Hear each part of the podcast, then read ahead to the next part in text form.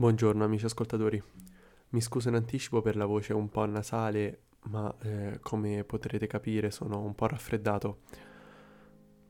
Oggi ci immergeremo nel fantastico mondo delle emozioni e partiremo subito con una domanda. Che differenza c'è nel provare un sentimento nei confronti di una persona e nel provare emozione nel vedere una persona? Se ci riflettiamo la distinzione è ben netta e di oggi cercherò di darvi qualche informazione. Qualcuna è prettamente scientifica, ma spero di non annoiarvi. Sappiamo che molto spesso non vengono fatte le giuste distinzioni tra sentimenti ed emozioni.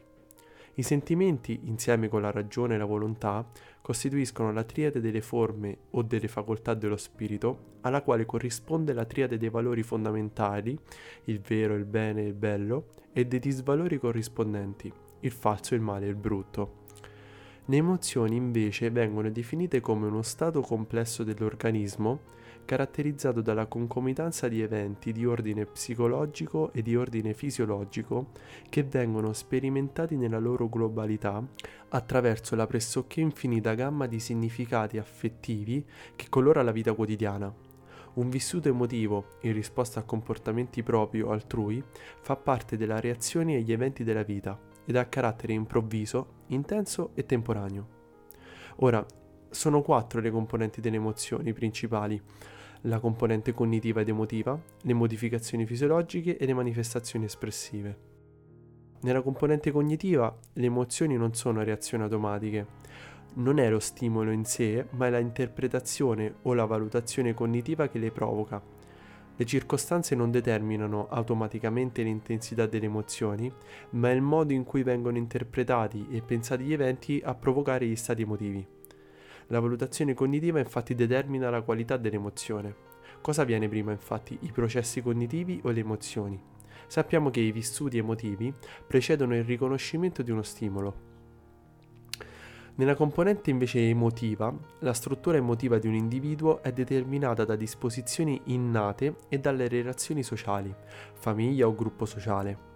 L'emozione dipende dalla storia personale del soggetto e dalla sua struttura di personalità.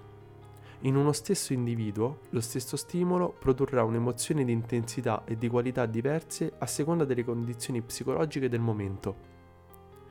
Nelle modificazioni fisiologiche invece le emozioni sono accompagnate da modificazioni appunto fisiologiche che derivano dall'aumento delle attività del sistema nervoso autonomo. Ci sarà quindi una mobilitazione delle energie necessarie per affrontare le situazioni per cui si producono. Infine, nelle manifestazioni espressive sappiamo che esistono modalità espressive non verbali per comunicare le proprie emozioni. Infatti alcune espressioni mimiche sono universali e rappresentano un vantaggio ai fini della sopravvivenza. In ogni individuo, infatti, vi sono patterns emozionali di base, da cui derivano poi le emozioni fondamentali, quali la colpa, il disgusto, il disprezzo, la gioia, l'interesse, la paura e così via. L'emozione si genera come prodotto della concomitanza di due classi di eventi. Un evento fisiologico, che è responsabile dell'intensità dell'emozione, e da un evento psicologico responsabile della qualità dell'emozione. Entrambi possono restare fuori dall'ambito della coscienza. Infatti l'esperienza emozionale come fatto unitario si genera quando entrambi vengono registrati e percepiti, entrando così nel campo della coscienza.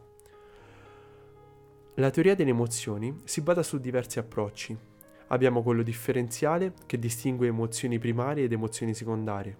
Abbiamo poi un approccio componenziale, dove le emozioni sono il risultato della combinazione simultanea o rapida successione di componenti mentali e fisiologiche. Uno stesso livello di attivazione, ma differenti valutazioni infatti comporteranno emozioni diverse.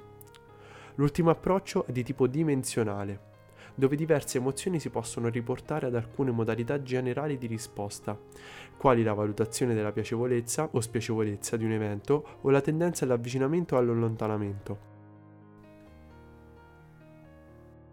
Ora, da questa carrellata di informazioni è facile, credo, eh, dedurre quanto sia complesso il mondo delle emozioni. Non so se l'avete visto il film, per esempio Inside Out, quello della Disney.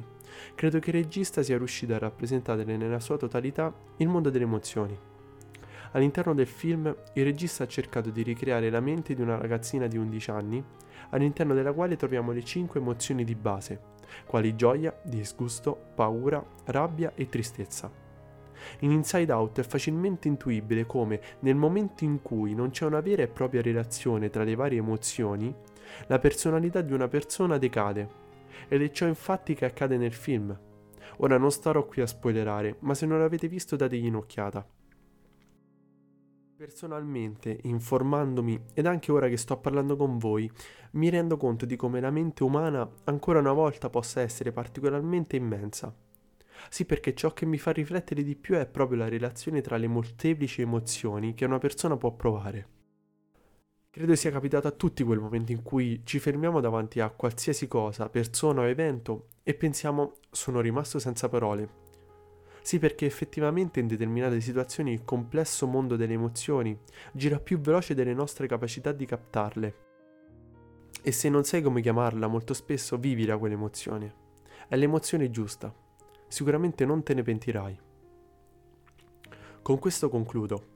Voglio però invitarvi a continuare se già lo fate e a riniziare se avete perso la mano, ad emozionarvi. Sì, ad emozionarvi davanti ad un tramonto ad emozionarvi davanti ad un bel fiore, ad emozionarvi con gli amici, ad emozionarvi davanti ad una bella ragazza, a un voto non eccellente o a un fallimento. Che l'emozione sia bella o brutta, emozionatevi più che potete, perché quando ci emozioniamo il mondo gira un po' più lento.